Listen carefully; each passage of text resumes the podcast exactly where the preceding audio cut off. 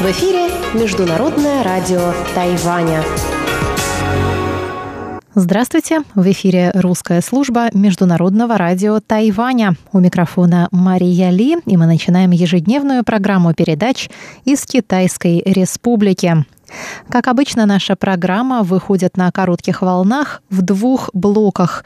Получасовой блок звучит на частоте 5900 кГц с 17 до 17.30 UTC.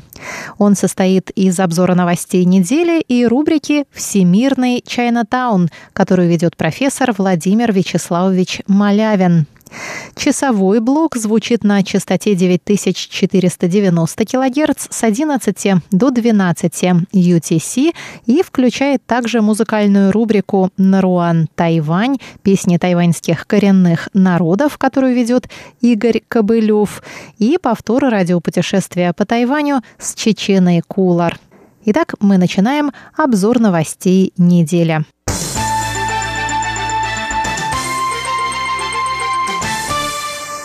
Тайваньское министерство труда сообщило 13 апреля о создании более 10 тысяч новых рабочих мест для тех, кто потерял работу из-за эпидемии коронавирусной инфекции COVID-19. Дополнительные рабочие места созданы в сфере борьбы с эпидемией. Соискателям предлагается раздавать медицинские маски, измерять температуру и проводить дезинфекцию. Подавшие заявление на работу с частичной занятостью смогут работать не более 80 часов в месяц. Максимальная заработная плата составит 12 640 новых тайваньских долларов. Это примерно 400 долларов США, а срок работы не более 6 месяцев. Заместитель министра труда Линь Саньгой сказал, что правительство увеличит число дополнительных рабочих мест до 60 тысяч. В министерстве добавили, что принять участие в этой правительственной программе не смогут соискатели, уже получающие пособие по безработице и другую помощь от государства.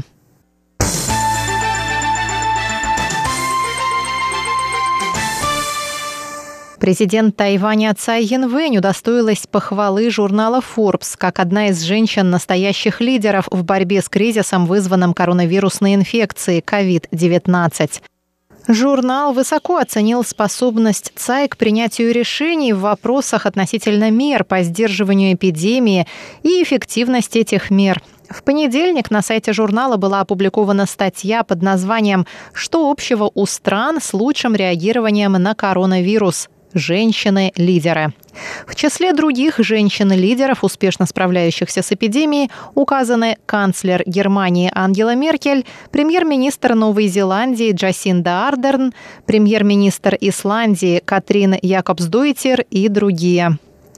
Автор статьи дает высокую оценку быстрым и эффективным мерам по сдерживанию коронавируса на Тайване. Далее цитата. Еще в январе при первых признаках нового заболевания ЦАИ представила 124 меры по сдерживанию его распространения, не прибегая к локдаунам, ставшим обычным явлением во многих других местах, говорится в статье.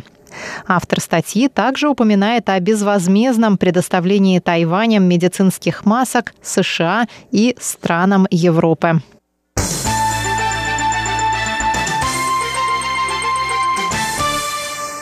Премьер исполнительного юаня Тайваня Су Чан заявил во вторник, что Тайваню необходимо продемонстрировать миру свое отличие от Китая. Замечание премьера прозвучало в ответ на требование общественности поменять название авиакомпании China Airlines, основанной в 1959 году, и название Китайской профессиональной бейсбольной лиги, единственной профессиональной бейсбольной лиги Тайваня. Премьер отметил, что в международном сообществе Тайвань часто путают с Китаем. В последние недели авиакомпания China Airlines перевозила медицинские маски, пожертвованные Тайванем другим странам мира, и многие могли подумать, что это маски, пожертвованные Китаем. Президентская канцелярия также сообщила во вторник, что продолжит обсуждение возможности переименования авиакомпании China Airlines, по-русски «Китайские авиалинии». Министр транспорта и коммуникации Тайваня Линь Дялун со своей стороны сообщил, что правительство открыто к переименованию главного авиаперевозчика страны. Петицию о переименовании авиакомпании China Airlines подписало более 40 тысяч человек. Среди предлагаемых имен такие как китайские авиалинии «Тайвань», тайваньские авиалинии и формозские авиалинии. Сама авиакомпания China Airlines пока отказывается комментировать вопрос о собственном переименовании. По предварительным подсчетам, одно перекрашивание самолетов обойдется в 700 миллионов новых тайваньских долларов. Это более 23 миллионов долларов США. На смену всей документации во всех зарубежных аэропортах потребуется более 1 миллиарда новых тайваньских долларов или 33 миллионов долларов США.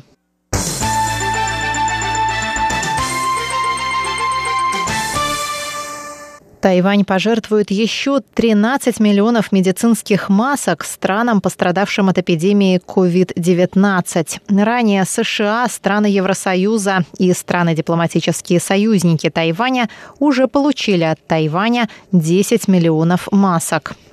Заместитель главы Департамента Министерства иностранных дел по делам Европы Чень Юншао сказала 14 апреля, что Тайвань продолжит помогать дружественным странам в рамках второй волны гуманитарной помощи по борьбе с пандемией.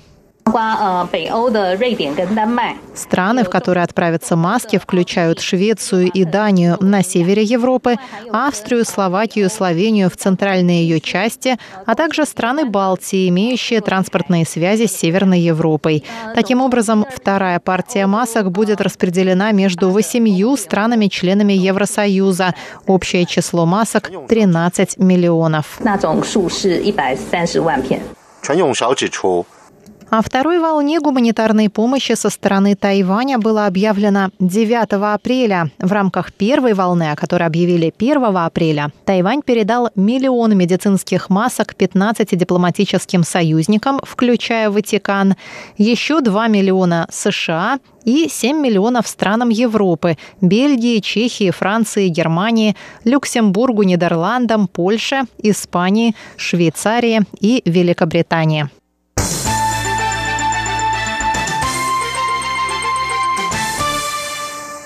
Заметка о намерении Тайваня помочь миру в борьбе с пандемией коронавируса COVID-19 появилась 14 апреля в газете The New York Times. Заметка была опубликована в виде рекламного объявления. Деньги на публикацию были пожертвованы добровольцами в рамках краудфандинговой кампании, начатой 10 апреля тайваньским видеоблогером Рэем Ду и графическим дизайнером Эйроном Не. Объявление начинается с вопроса «Who can help?» и продолжается ответом Тайвань.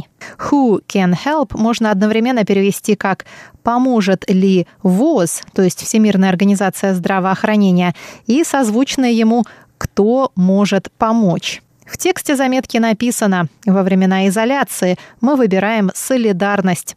Вы не одни. Тайвань с вами. Мы знаем, через что вы проходите и как это сложно. Тайвань знает, потому что прошел через эпидемию SARS в 2003 году. Тайвань знает, хотя был изолирован Всемирной организацией здравоохранения. Поэтому мы делимся с миром своим опытом сдерживания эпидемии, оставляя школы и предприятия открытыми и обеспечивая всех масками. В последние недели Тайвань предоставил более 16 миллионов медицинских масок медицинским работникам в разных странах и сотрудничал с США и Европейским Союзом в деле разработки быстрых тестов и вакцин. Кто может изолировать Тайвань? Никто, потому что мы здесь, чтобы помочь. Конец цитаты. Объявление было опубликовано в печатной и цифровой версиях газеты. Компания стала ответом на обвинение Тайваня в расизме со стороны главы Всемирной организации здравоохранения Тедроса Адханома Гебреесуса. Эйрон Не написал на своей странице в Фейсбуке, что часть собранных денег была использована для покупки рекламного места, а оставшиеся средства будут направлены на закупку медицинских товаров первой необходимости для борьбы с COVID-19 на Тайване и в других странах. Он добавил, что заметка призвана показать, что Тайвань не откажется от своей готовности помочь миру, несмотря на клевету со стороны ВОЗ.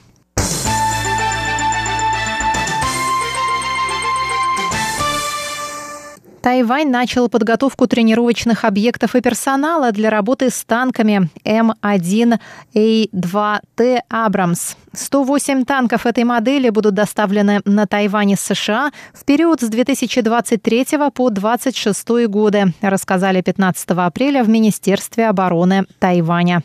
Согласно докладу министерства, представленному на слушаниях в законодательном юане, подготовка началась в этом году. В рамках подготовки пройдут тренировки инструкторов, установка тренировочных учреждений покупка симуляторов. Все подготовительные работы идут при содействии со стороны США. Эксперты США посетили Тайвань в конце февраля и проинспектировали несколько объектов, сообщается в докладе.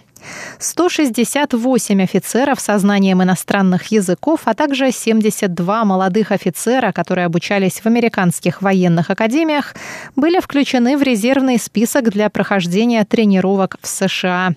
Тайвань сделал закупку 108 танков для обновления своего танкового парка, в составе которого на данный момент находятся тысяча танков моделей М60А3 и СМ-11, прослуживших более 20 лет.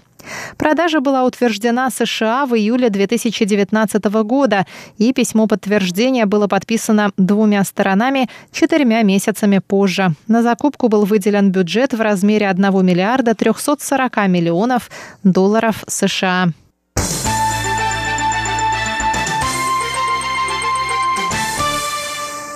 Президент Тайваня Цай Янвэнь опровергла 16 апреля заявление Всемирной организации здравоохранения о поддержании постоянных технических обменов с Тайванем и о достаточном включении его в деятельность организации.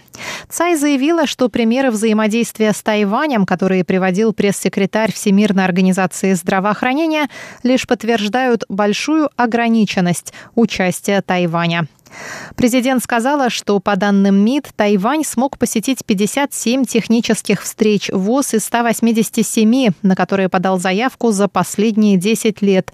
То есть показатель отказа равен 70%. Мы не заслуживаем такого отношения. Мы должны иметь право на всеобъемлющее участие и двустороннее взаимодействие с ВОЗ, сказала Цай Янвэнь. Президент добавила, что Тайвань может делать значимый вклад и предоставлять информацию Всемирной организации здравоохранения и странам-членам.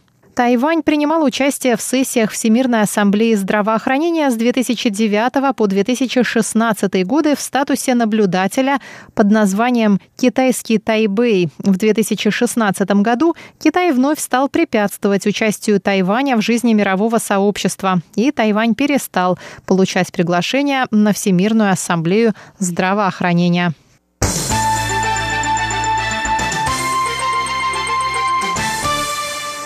Президент Цай Янвэнь поделилась опытом борьбы с эпидемией коронавирусной инфекции COVID-19 в специальном выпуске журнала Time. Редакция журнала пригласила 100 почетных гостей, которые рассказали о своем видении пандемии. В их числе бывший генсек ООН Пан Ги Мун и Далай-Лама XIV. В своей статье Цай подробно описала меры, которые правительство Китайской Республики приняло для борьбы с распространением инфекции. По словам Цай, успех Тайваня в этой борьбе не случайность, а результат совместных усилий правительства, медицинских работников, частного сектора и всего общества. Кроме того, тайваньское общество было подготовлено к COVID-19 эпидемии атипичной пневмонии SARS в 2003 году. В статье также говорится, что Тайвань начал проверять пассажиров, прибывающих из Уханя, еще в декабре, а в январе был активирован Центральный противоэпидемический командный пункт. Позднее были приняты ограничения поездок и карантинные протоколы в отношении пассажиров, прибывающих из стран с высоким риском заражения. Хотя Тайвань несправедливо исключен из деятельности ВОЗ и ООН, мы готовы использовать наши преимущества в производственной отрасли, медицине и технологиях в работе с миром, написала Цай. Обзор новостей недели субботы, 18 апреля, для вас провела Мария Ли.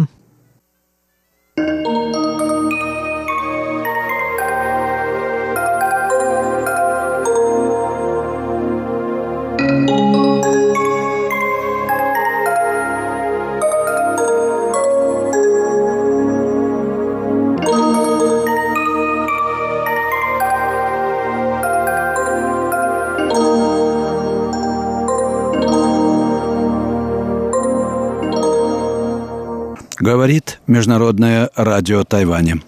Здравствуйте, дорогие радиослушатели. В эфире передача «Всемирный Чайнатаун».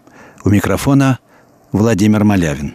Сегодня я продолжу разговор о понятии вещи в китайской традиции и в современной западной мысли. Попробую сравнить эти две линии мысли и посмотреть, что получается из этого сравнения. Если вы слушали мою передачу в прошлый раз, то вы, наверное, помните, что остановился я, в общем-то, на самом интересном месте, а именно на том, что я назвал, вернее, не я, а фактически изобразил в своем романе французский писатель Флобер, романе о великом пустынножителе святом Антонии. Итак, то, что э, назвал фактически Флобер «искушение материей», искушение вечностью бытия, а именно желание человека вернуться к истокам своей жизни, материальным, разумеется, потому что мысль нам понятна, а вот вещи непрозрачны.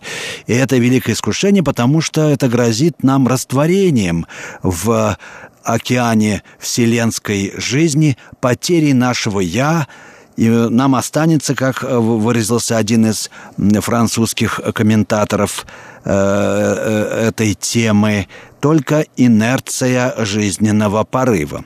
Да, это будет только так, если мы будем придерживаться западной эпистемологии, западных познавательных установок, которые предполагают, что должны быть сущности. И вот это есть такая сущность, в которой не может быть сознания. Тем не менее, если мы живем чистым подобием, вдумаемся в это э, э, выражение, если мы живем собственной инаковостью или силой жизненных метаморфоз, значит, мы, во-первых, не можем не предварять, не предвосхищать все сущее, и в известном смысле мы обладаем сознанием, потому что мы носим в себе внутреннюю глубину опыта, ведь мы только подобны себе, мы ходим как ходим, да, я опять цитирую эту знаменитую формулу китайской, китайской мудрости, которая нам знакома больше по чань-буддийским э, сочинениям, но на самом деле проистекает она из древнекитайских сочинений и даже из комментариев э, к конфуцианскому канону Луньюй, прямо к первому же изречению его. Так вот, где практика просветленная так и названа такими словами. «Ходи, как ходишь, син-ру-син», сиди как сидишь, дзо ру дзо и так далее. То есть будь совершенно естественным, живи так, как живешь. Но ведь это означает носи в себе незаметную со стороны глубину опыта, которая и дает возможность развернуться или действовать сознанию, даже рефлексии. Но эта рефлексия, конечно, не индивидуальная. В данном случае китайцы исходят из того, что всякая жизнь уже несет в себе э, сознание. В том и китайская философия вещи э, призвана развивать чуткость сознания. Правда, это сознание, как я только что сказал, отличается от того вида защитного сознания, которое задействовано в индивидуальной рефлексии. Это сознание как восприимчивость – оно предполагает полную открытость миру и э, открытость виртуальной глубине опыта, бесконечному полю опыта, который позволяет совершаться жизненным метаморфозом в нас.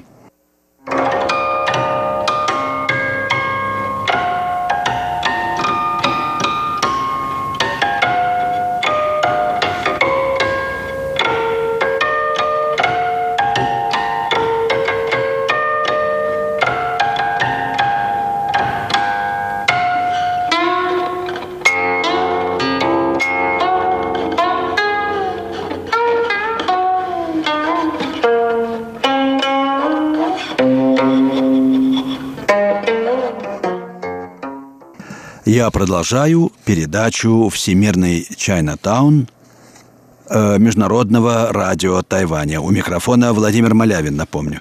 Итак, я хочу сейчас перейти к западной мысли и сопоставить вот эти наблюдения над китайской традицией с современными представлениями европейских философов о том, что такое вещь и что такое субъект.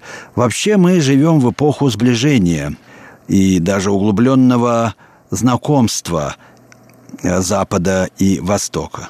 Условием интеграции этих двух мировых начал является преодоление Западом мировоззренческих посылок модерна или, по-другому, соскальзывание западной мысли в так называемый постмодерн – Новейшая история Запада до предела обнажила внутреннее противоречие модернистской мысли, которая ищет основания в самотождественном субъекте. Мало того, что корреляция субъекта и объекта есть чистой воды миф – эта идея неотвратимо ведет к самоуничтожению человека, который никак не может быть одновременно субъектом и объектом.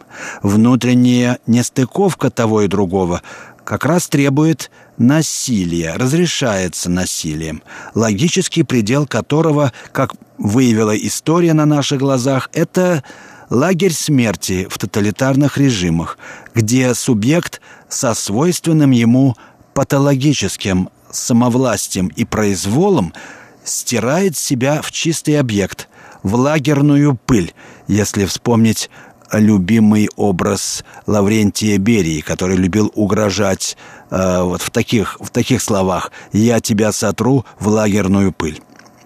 Виной тому, конечно, не вещественность мира как таковая – Например, французский философ Мерло-Понти говорит о плоти мира, которая, как сама жизнь, несет в себе одухотворенную чувствительность и родовую память бытия. В ней субъекты и объекты взаимно растворяются в их взаимной обратимости, так сказать.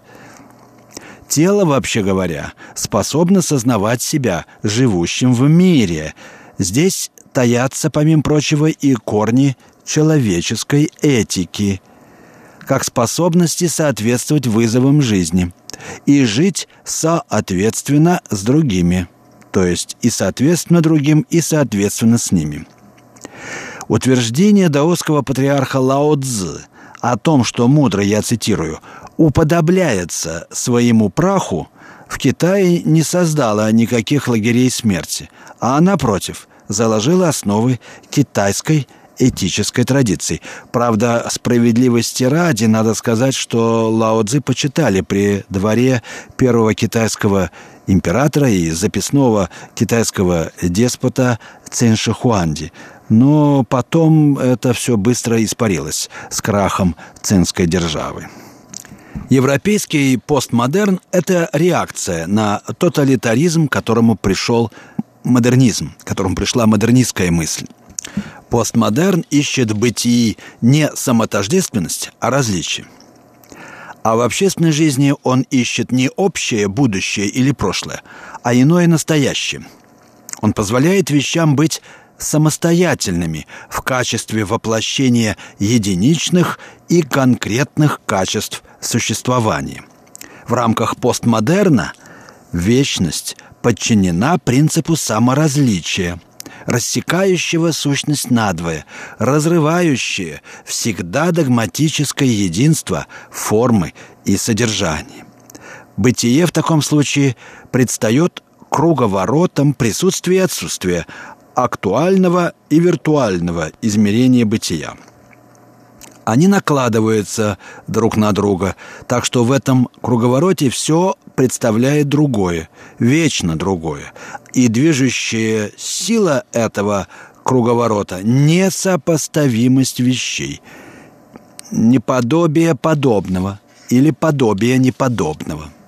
В этом смысле событийность безусловнее, она первичнее и сильнее бытия.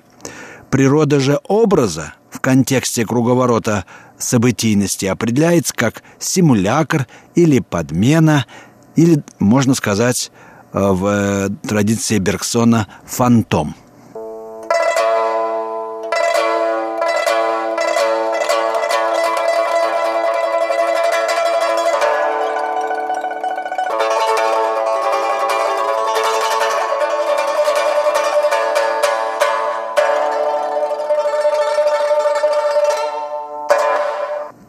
Вы слушаете передачу «Всемирный Чайнатаун» Международного радио Тайваня. Ведет передачу Владимир Малявин. А тема передачи – понятие вещи в современной философии и в китайской мысли. Вот такой сопоставительный этюд небольшой. Итак, э, мы можем сказать, что восточная мысль и западный постмодерн имеют общую мировоззренческую посылку. В обоих случаях Вещи реализуют себя, совершают свою судьбу в акте самопревращения, самоопустошения. Пустота на Востоке и в постмодерне – природа всех вещей, и подлинное тело, что в китайской традиции, что в оцифрованном мире современной электроники, предстает пустой, абсолютно пластичной фигурой компьютерной графики или пустым телом куклы, которая в Китае была прототипом и статуй богов, и театральных персонажей. Гиперреальность симулякра – свидетельство и залог неуничтожимости виртуально-материального мира. Мир, говорит современный итальянский философ Джорджио Агамбен, необратимо спасен в своей бытийности – таким, каков он есть. Вот эта таковость и есть, этот излишек бытия, эта событийность так, как в которой э, мир существует вечно. Вольно или невольно Агамбен пользуется понятием, аналогичным даосскому определению реальности как таковости всего сущего, бытия, каково оно само по себе. Что такое эта темная глубина превращений всех вещей? Неизмеримая дистанция саморазличия. Ничто иное, как тень, образ в зеркале, нечто, обретающее себя в ином. На Востоке, как я уже говорил, все видимые образы наделялись статусом тени.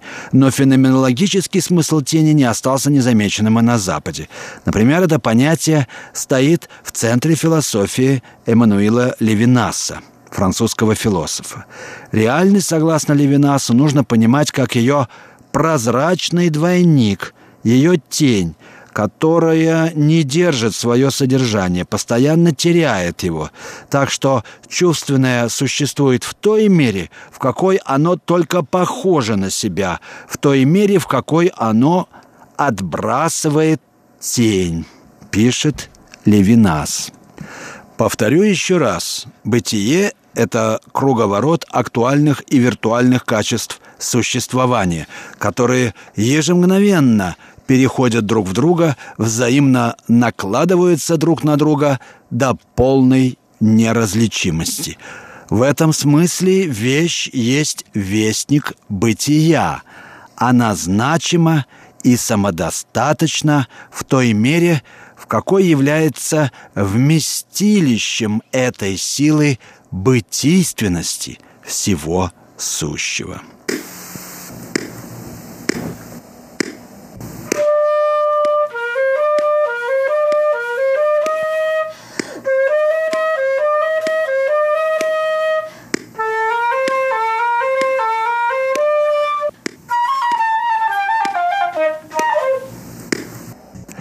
Если обратиться к европейской мысли и культуре, то мы можем заметить, что там феноменология тени до последнего времени оставалась темой скорее маргинальной. А там, где тень выходила на первый план, она, как правило, обретала черты субстантивности и при этом оценивалась довольно-таки негативно. Тень, двойник — это все темы довольно зловещие в европейской литературе. Нечто подобное наблюдается, интересно, и в японской традиции, где по ряду причин Возможно, в силу вторичности японской мысли или особенностей японского языка, который наделен сильно развитой глагольной связкой. Тень как и дух, и даже пустота, тоже трактовалась как некая субстанция, некая особая сущность культуры. Японский писатель, такой как, например, Танидзаки Дюнитиро, может даже точно локализовать присутствие тени в интерьере японского дома.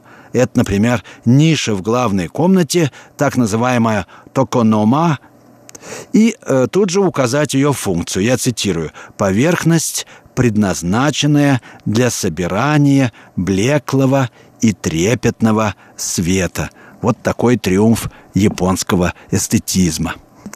Такие описания, ну, просто по определению не могли появиться в Китае, как не было в них никогда и теоретических рассуждений или попыток определения понятий, какие, из, из чего состоит в сущности европейская философия, да и многое в японской литературе. Коронный жанр китайской литературы – это собрание афоризмов и анекдотов или энциклопедические труды с чрезвычайно формальной, на первый взгляд, совершенно хаотической системой распределения материала. Эта литература указывает на природу реальности как узор, узорочие мира, одновременно природного и культурного. Ну, а что касается афоризма и анекдота, то ведь это литературные формы, в которых смысл э, присутствует за их собственными пределами. Они, э, эти формы существуют по своему внутреннему пределу. Они существуют благодаря своему само исчезновению. Вот такой парадоксальный, но очень точный образ э, вообще китайского миропонимания и китайской культуры.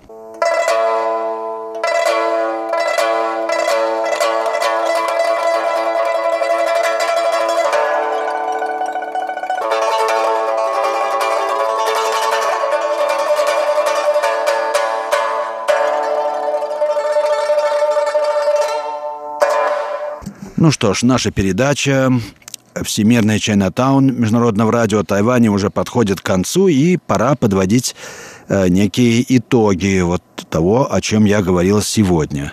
Итак, можно сказать, что в метафизическом плане вещь есть э, в китайской традиции некая предельная реальность, которая вмещает в себя все измерения бытия – Прежде неба и земли, говорит Лао Цзи, имеется вещь в хаосе завершенная.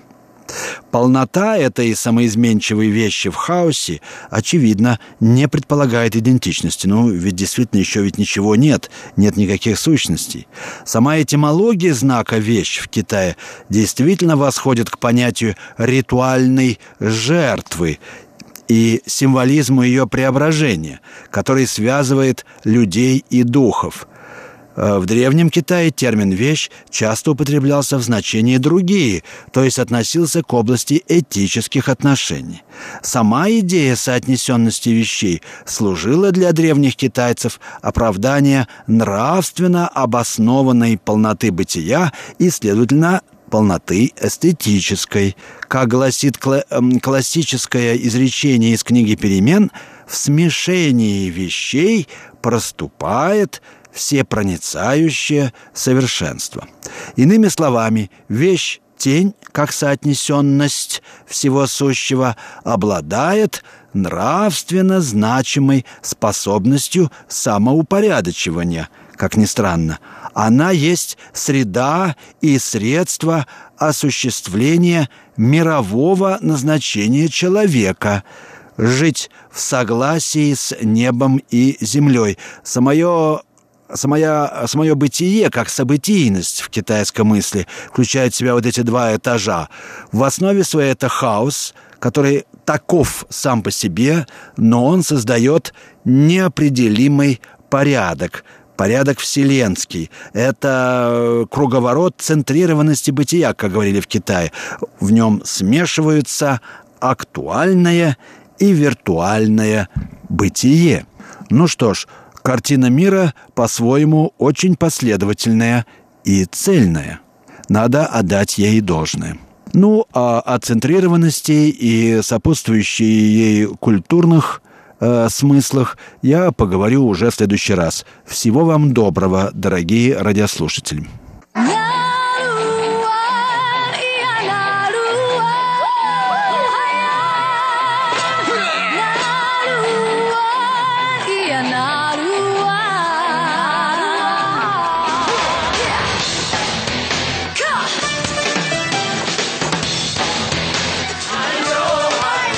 Добрый вечер, дорогие радиослушатели. В эфире передача «Наруань Тайвань» и с вами ее ведущий Игорь Кобылев. В сегодняшнем выпуске мы вновь вернемся к нашим любимым Цоу, одному из самых малочисленных коренных народов Тайваня.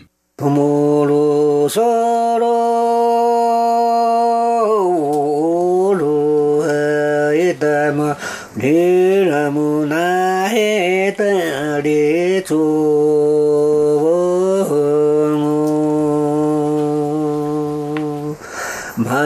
tân e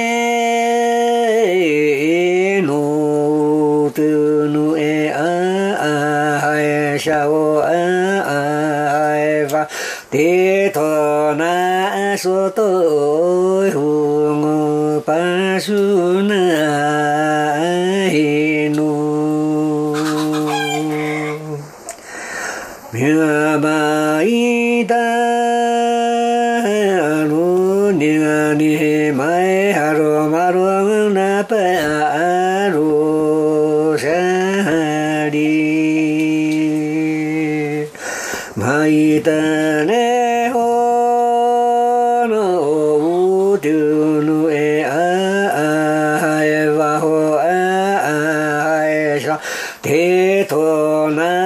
so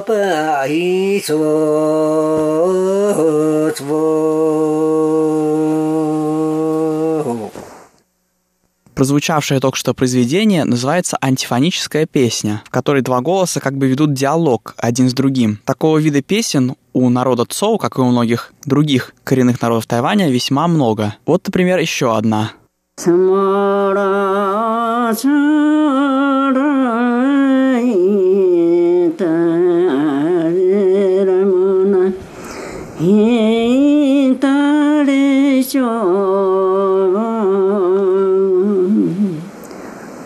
なないほちのほちむめゆてぎてむちなまじゃめおしゃまらしゃら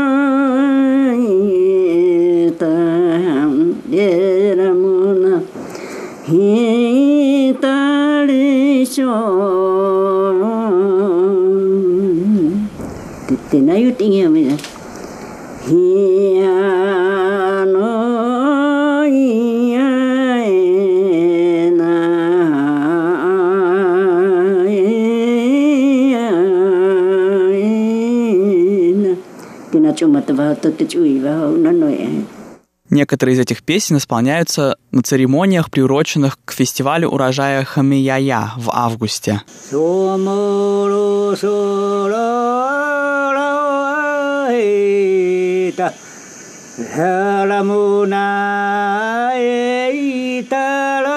thầy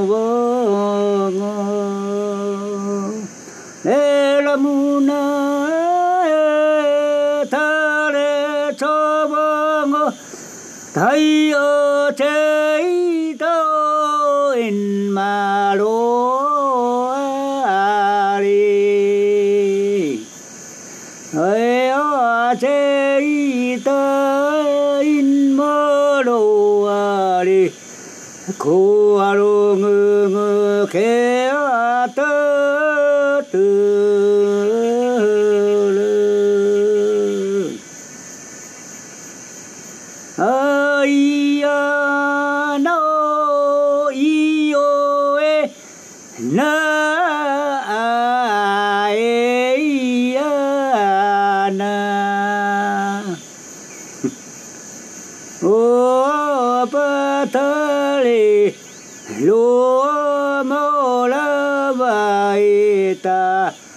小母老小老大阿姐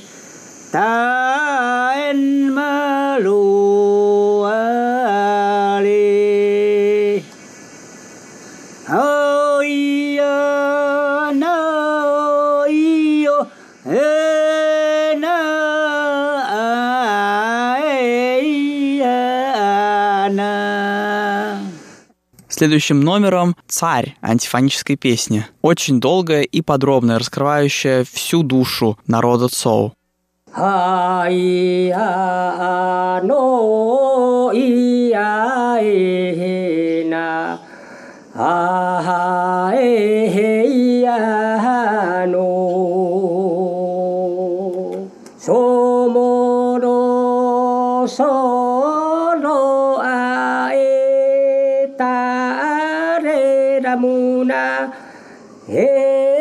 ta đi cho bố hồ ô đê ra mù na hai hê ta đi cho bố ngô, thầy á chê hê tô hê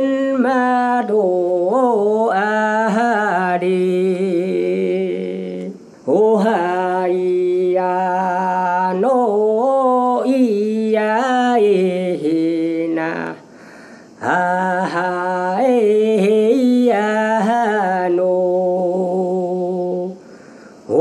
mai ta han e no te o yo no eu fa foi na na ho ma ma meu na ho cho tan e na te to to hung pa so na e no thầy a che to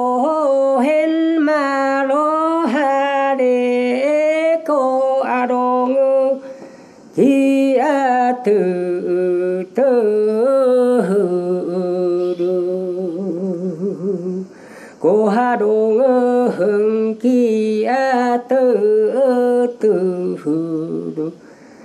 たんみやあえもなおせえらきやたろばたはな。はいやの,い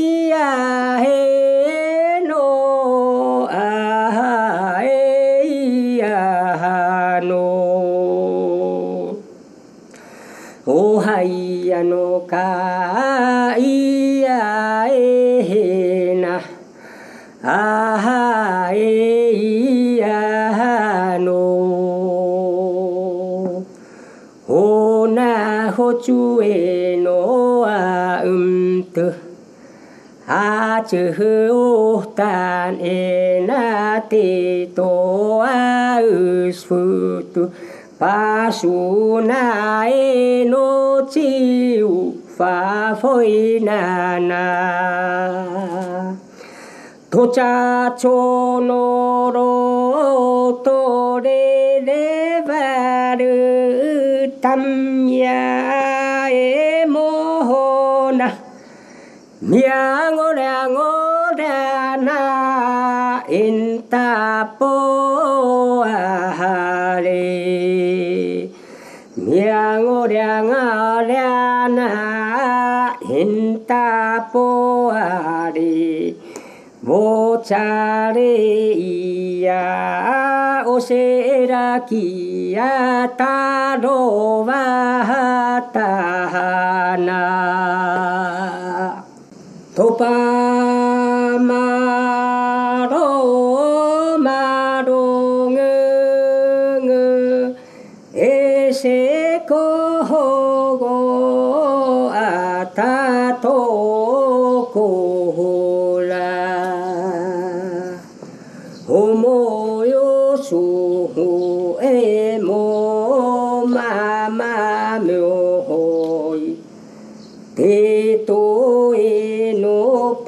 sunai no isi ko ata to kura ma va cha ngư tư tư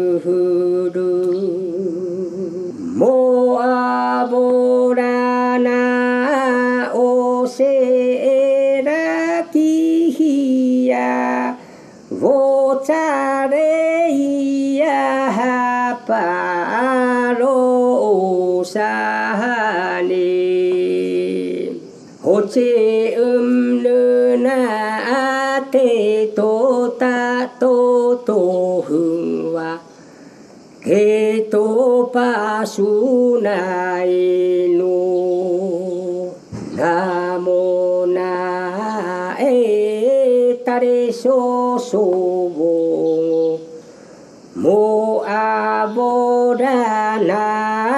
acara ona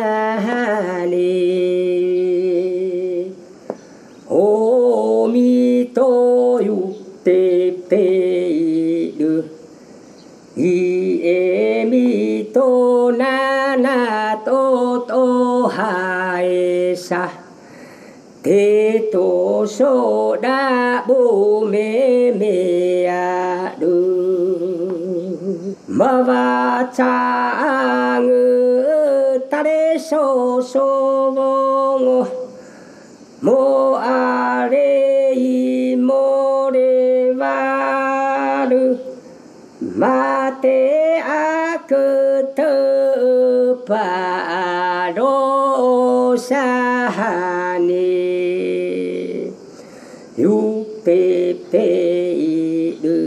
E mi to yu pa bo bo hu ho pa so na e no ma te a cơ tự pa a ro sa ne. Mai a do ma do ngư ngư thơ tư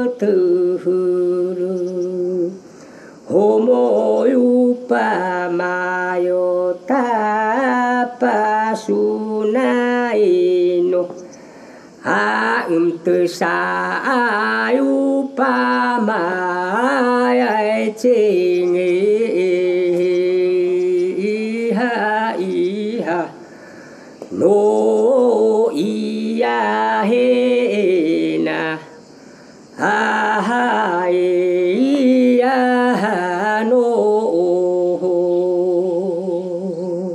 и под конец нашего выпуска давайте отвлечемся от антифонических песен и послушаем песню, призывающую к упорной работе.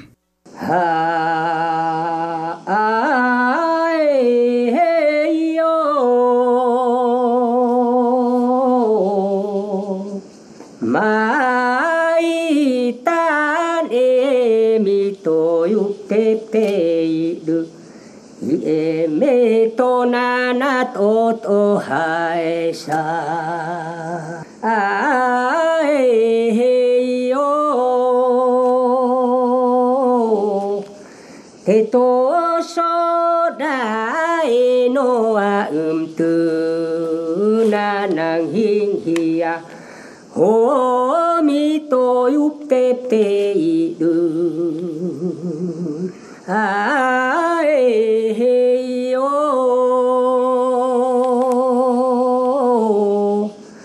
低头手拿的那碗土，难难听起阿哥把唢呐的吼不完的气，哎嘿哟。人へののとよのえみよいみねちごな。ちおあぐと。でとしょらえのぶわまげちほみとのうとよの。o pasuna e no ai e o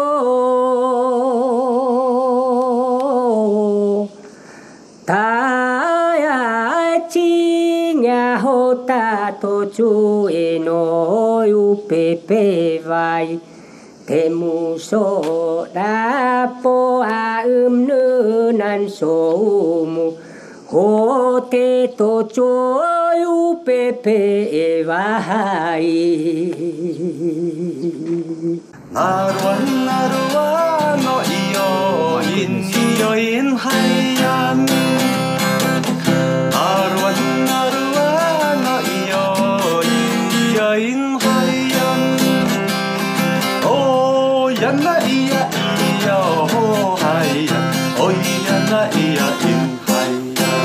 Здравствуйте, дорогие друзья! Вы слушаете выпуск передачи «Радио путешествия по Тайваню», в которой я, Чечена Кулар, рассказываю вам о виртуальных прогулках по тайваньским музеям.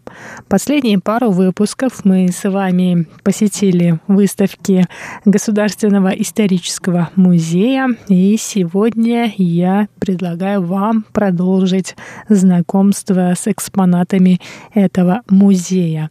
И в этом выпуске мы с вами отправимся на выставку японских гравюр. Выставка называется «10 тысяч образов процветания».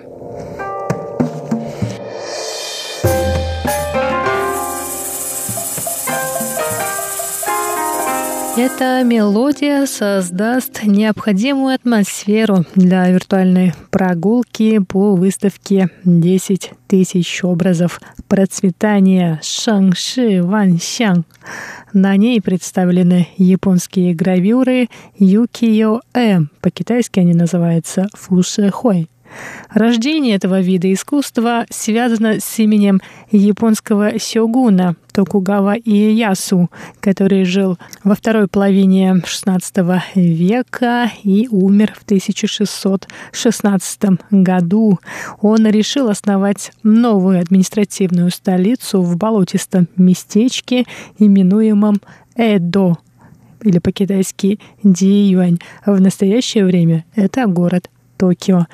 Это место незамедлительно начало меняться и превратилось в большой город, соперничающий с Киото, который оставался столицей императора.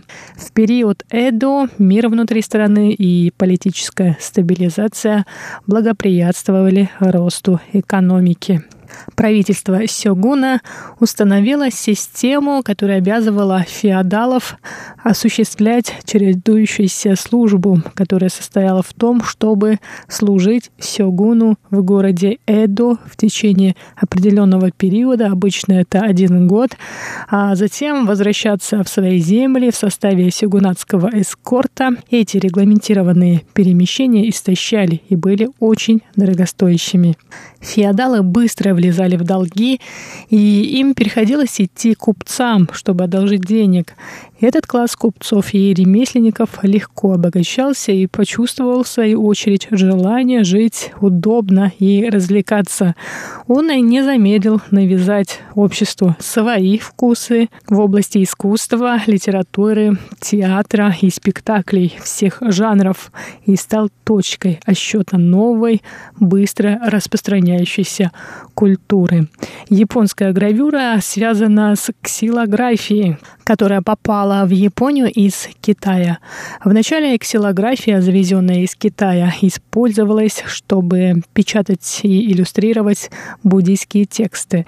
Новый виток ее популярности пришелся на 17 век, когда художник Хисикава Моронобу применил эту технику в 1660 году, чтобы печатать гравюры на отделенных листах. А теперь давайте познакомимся с основными жанрами японской гравюры. Главными героями гравюр укиё-э становятся представители так называемого третьего сословия куртизанки, актеры, борцы сумо, персонажи пьес японского театра, герои легендарных историй. На выставке, о которой я сегодня рассказываю, представлены гравюры, выполненные в четырех жанрах. Бидинга, или по-китайски Мэйжэнхуэй, Якусия Э и Зэхуэй, Фукейга или пейзажные картины, а также иллюстрации к роману Гензи Моногатири, которые по-китайски называются Юэн Ши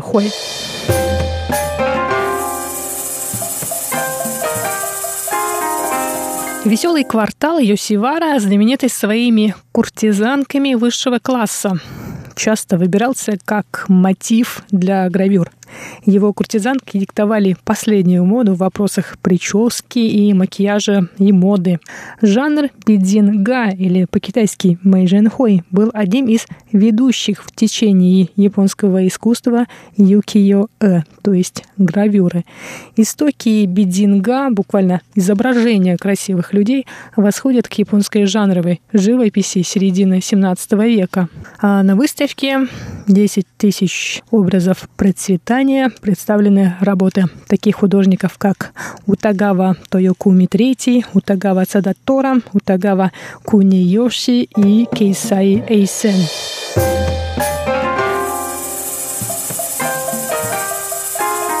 Актеры театра Кабуки, как и великие куртизанки и гейши, служили моделями для художников, и их образы также много копировались.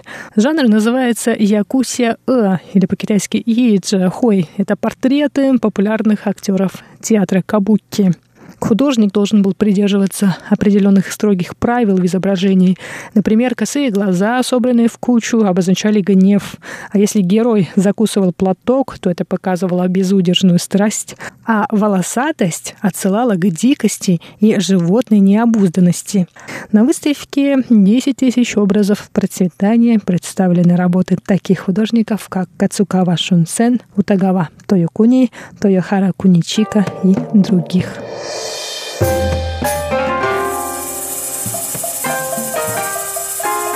Поездками и паломничествами, вошедшими в моду в XIX веке, такие художники, как Окусай и Хиросиги, придумали великолепные гравюры пейзажей, которые являлись также значимой рекламой представленных на них знаменитых мест. Пейзаж в японской гравюре юкиё-э определяется термином фукейга или пейзажные картины, по-китайски фэнтинхуа.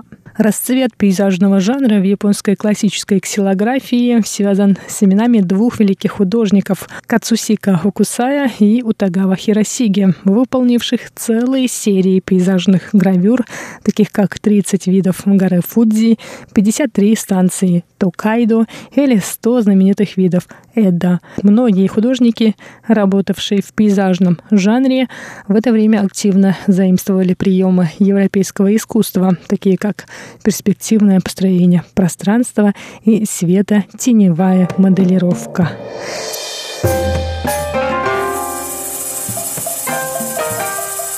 Как я уже сказала ранее, героями гравюр Юкио-э становятся представители третьего сословия – куртизанки, актеры, персонажи пьес японского театра, а также герои легендарных историй. Речь Речь идет об иллюстрациях к роману Гензи Моногатари, написанному придворной фрейлиной Мурасаки Сикибу на рубеже X и XI веков. Однако пик популярности эта тема переживает после того, как в 1829 году был издан роман Рютея Танехико «Лже Мурасаки. Деревенский Гензи» в 38 томах, пародирующий этот классический японский роман. Герои Мурасаки Сикибу в романе Танэхико XIX века были осовременены, действие перенесено из XI века в XIX. Гравюры к роману Танэхико пользовались огромной популярностью. Первым этот роман сразу после издания проиллюстрировал Тойокуни III, и его гравюры в виде станковых листов и альбомов издавались на протяжении 30 лет. Затем многие из его учеников также обращались к этой теме. Работ было так много, что возник специальный термин «гензи-э» или «картины с изображением гензи». К теме романа обращаются многие художники, работавшие в стиле юкиё-э. Среди них Китагава Утамаро, Кикугава Эйдзан и Утагава Хиросиги, работы которых также можно посмотреть на виртуальной выставке. 10 тысяч образов процветания. Ну а я на этом заканчиваю сегодняшний выпуск передачи «Радио путешествие по Тайваню». Не забывайте заходить на наш сайт, а в анонсе сегодняшнего выпуска на нашем сайте я оставлю ссылку на виртуальную выставку «10 тысяч образов процветания».